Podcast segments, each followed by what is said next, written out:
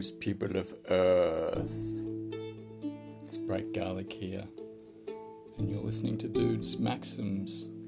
This is episode number 11, and today, Dude will be talking about the perception of difference. Now, I'd like to say something about how we ETs, or at least those of us who have got past aggression, see difference, and that will lead into the next part of the question. Alright, now when you think of someone who is different to you, you start with how they look, their skin colour, their body shape, their interests, their spiritual beliefs, their education, and so on. Once you begin, there is no end to the ways in which you can discover that they are different to you. And so when you look out into the world, you see lots of individuals who are different to you, and lots of groups of individuals who are different to the group that you most identify with. That is the way that human beings have always functioned, and it isn't something that is likely to disappear for a long time. We agree? You see where I'm coming from? Yes? So, this tendency for you humans to identify the way in which others of your kind are different to you is something that has been with your race since the beginning. It's something that has embedded itself into your biology in such a way that it takes considerable work by an individual or by an external entity, be it us ETs or other beings, to root it out of you. From the moment you are born, you are raised with difference. You are born as a male or a female, long before you have the chance to choose which gender you're most comfortable with or which combination of genders you prefer and you are forced to wear a colour that your particular culture identifies or associates with that particular sex. Now, depending on when and where that colour will change, but for the most part, this distinction has been widespread among human beings. And then, as you grow up and age, you are given different ways to think about the world. It begins with your way of thinking. You think according to your basic senses what you see primarily, but also what you hear, what you smell, what you taste, and what you feel with your skin. You learn to distinguish different things in your world according to how your senses are used to separate and categorize. Even though your bodies and your brains in particular synthesize an unbroken stream of information about what you are perceiving, you are taught to distinguish differences. And so, this way of distinguishing becomes your primary mode of perception. You are not taught as babies or as children how to feel a thing, how to feel a connection to a thing, how to understand the whole of the thing in terms of its feeling in relation to you or with you.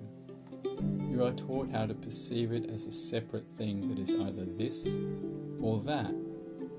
So, this breakdown into easy to understand categories lends itself to thinking in the same way. You look out or perceive with whatever sense and sense that there is you and there is some other thing, and that some other thing may be like you or may be different to you.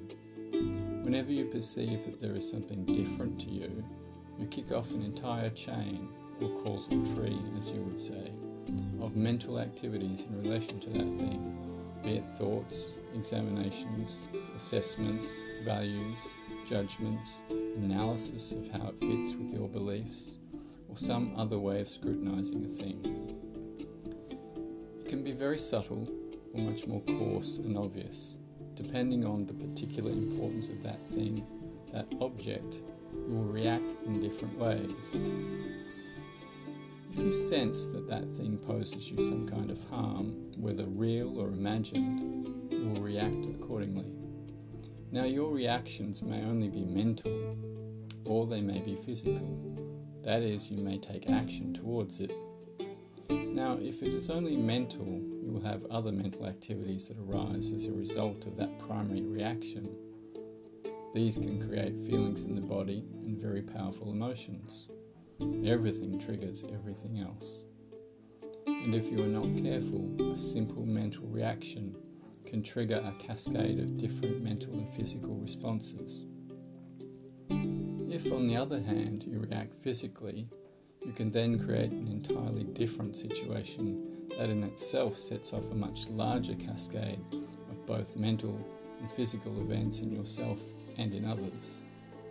Wars arise from such things, but then so do conflicts on any scale, whether it is an argument between a husband and his wife, or a conflict between a parent and a child, or a fight between two people who support opposing soccer teams. It doesn't matter, the same thing is true. An initial physical response will more likely trigger a cascade of reactions that involve others. So that's the human way of acting in response to the perception of difference. Now, sometimes you react in ways that are positive or a beneficial flavour, and sometimes you react in a way that has a negative or harmful flavour. Whatever the case, it is your reactivity that does the harm, not that you perceive something as different to you, but that you reacted directly, whether it was at the beginning or as a result of a chain of different effects. Now, whenever a human recognizes difference, he must always find some way of understanding how the thing is in relation to himself. Because of this, he will always know whether or not the thing is like him in some way or is different to him. But the tendency towards the recognition of difference is where the problem in human functioning begins. Man has the opportunity to notice when he engages with something else from the moment of the perception whether it is with his senses or with his internal perception, all of his mental activities.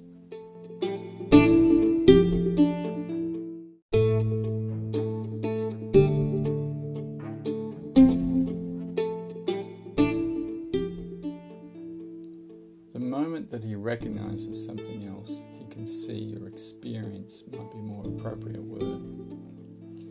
He can see, he can experience that he has come in contact with something in which he has the opportunity to form relationship. If he recognizes that is what it is, it bears both similarity to him and some difference to him, then he can choose, and we must say choose, then he can actively choose how his mind and his body responds to what he has distinguished through his perception. If he distinguishes something he only sees as different, then he has made a fundamental error in his perception, and it would be useful for him to go away and to examine just how he perceives. He has the opportunity to understand that he is perceiving something that is both of the same essence as himself and has a different essence as himself. He is the same as that thing. He is that thing.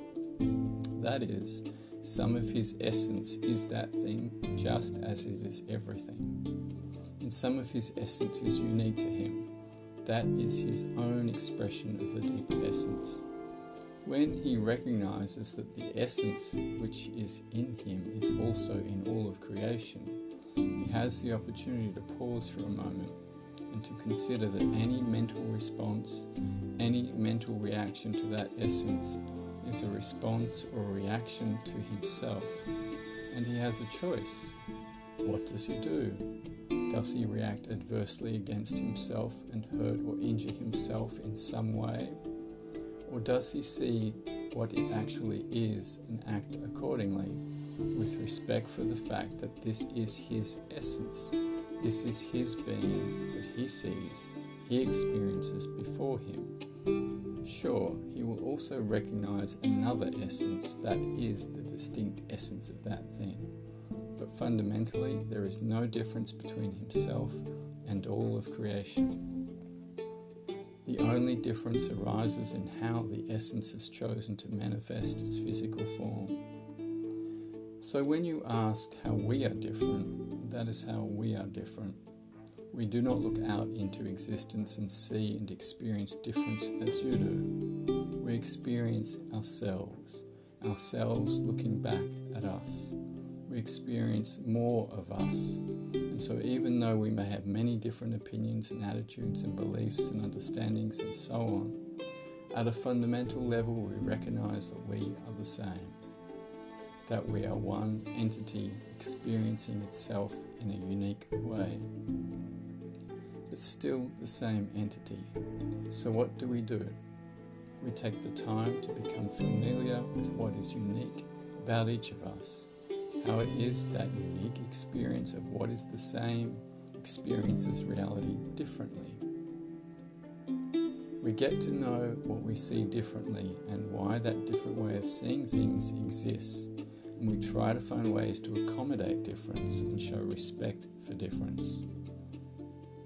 We cannot function together, whether it is in the same room or as a collection of different races, if we do not take the time to get to know each other and what makes us tick, to use your phrase. We must be patient. Sometimes it is difficult and it is challenging, but we recognize that all beings, whatever race they represent, have their own valid opinions, their own valid cultures, their own valid ways of experiencing, of understanding, of knowing, and of being in existence. And if we go in like a bull headlong into a situation, judging people and knocking them over at every different situation where we disagree with them, we will only create more suffering. It is better for us to understand them and how they came to be what they are, and how they come to understand and to function how they do. It is only by learning about others and trying to accommodate them that we can transcend the unique differences that would, if we let it, cause us to be different, so much so that we would separate from one another and have no interest in being what we are and in accommodating the needs of others. Some wise words there indeed. Thank you very much for listening to today's episode. Take care and have a wonderful day of human life.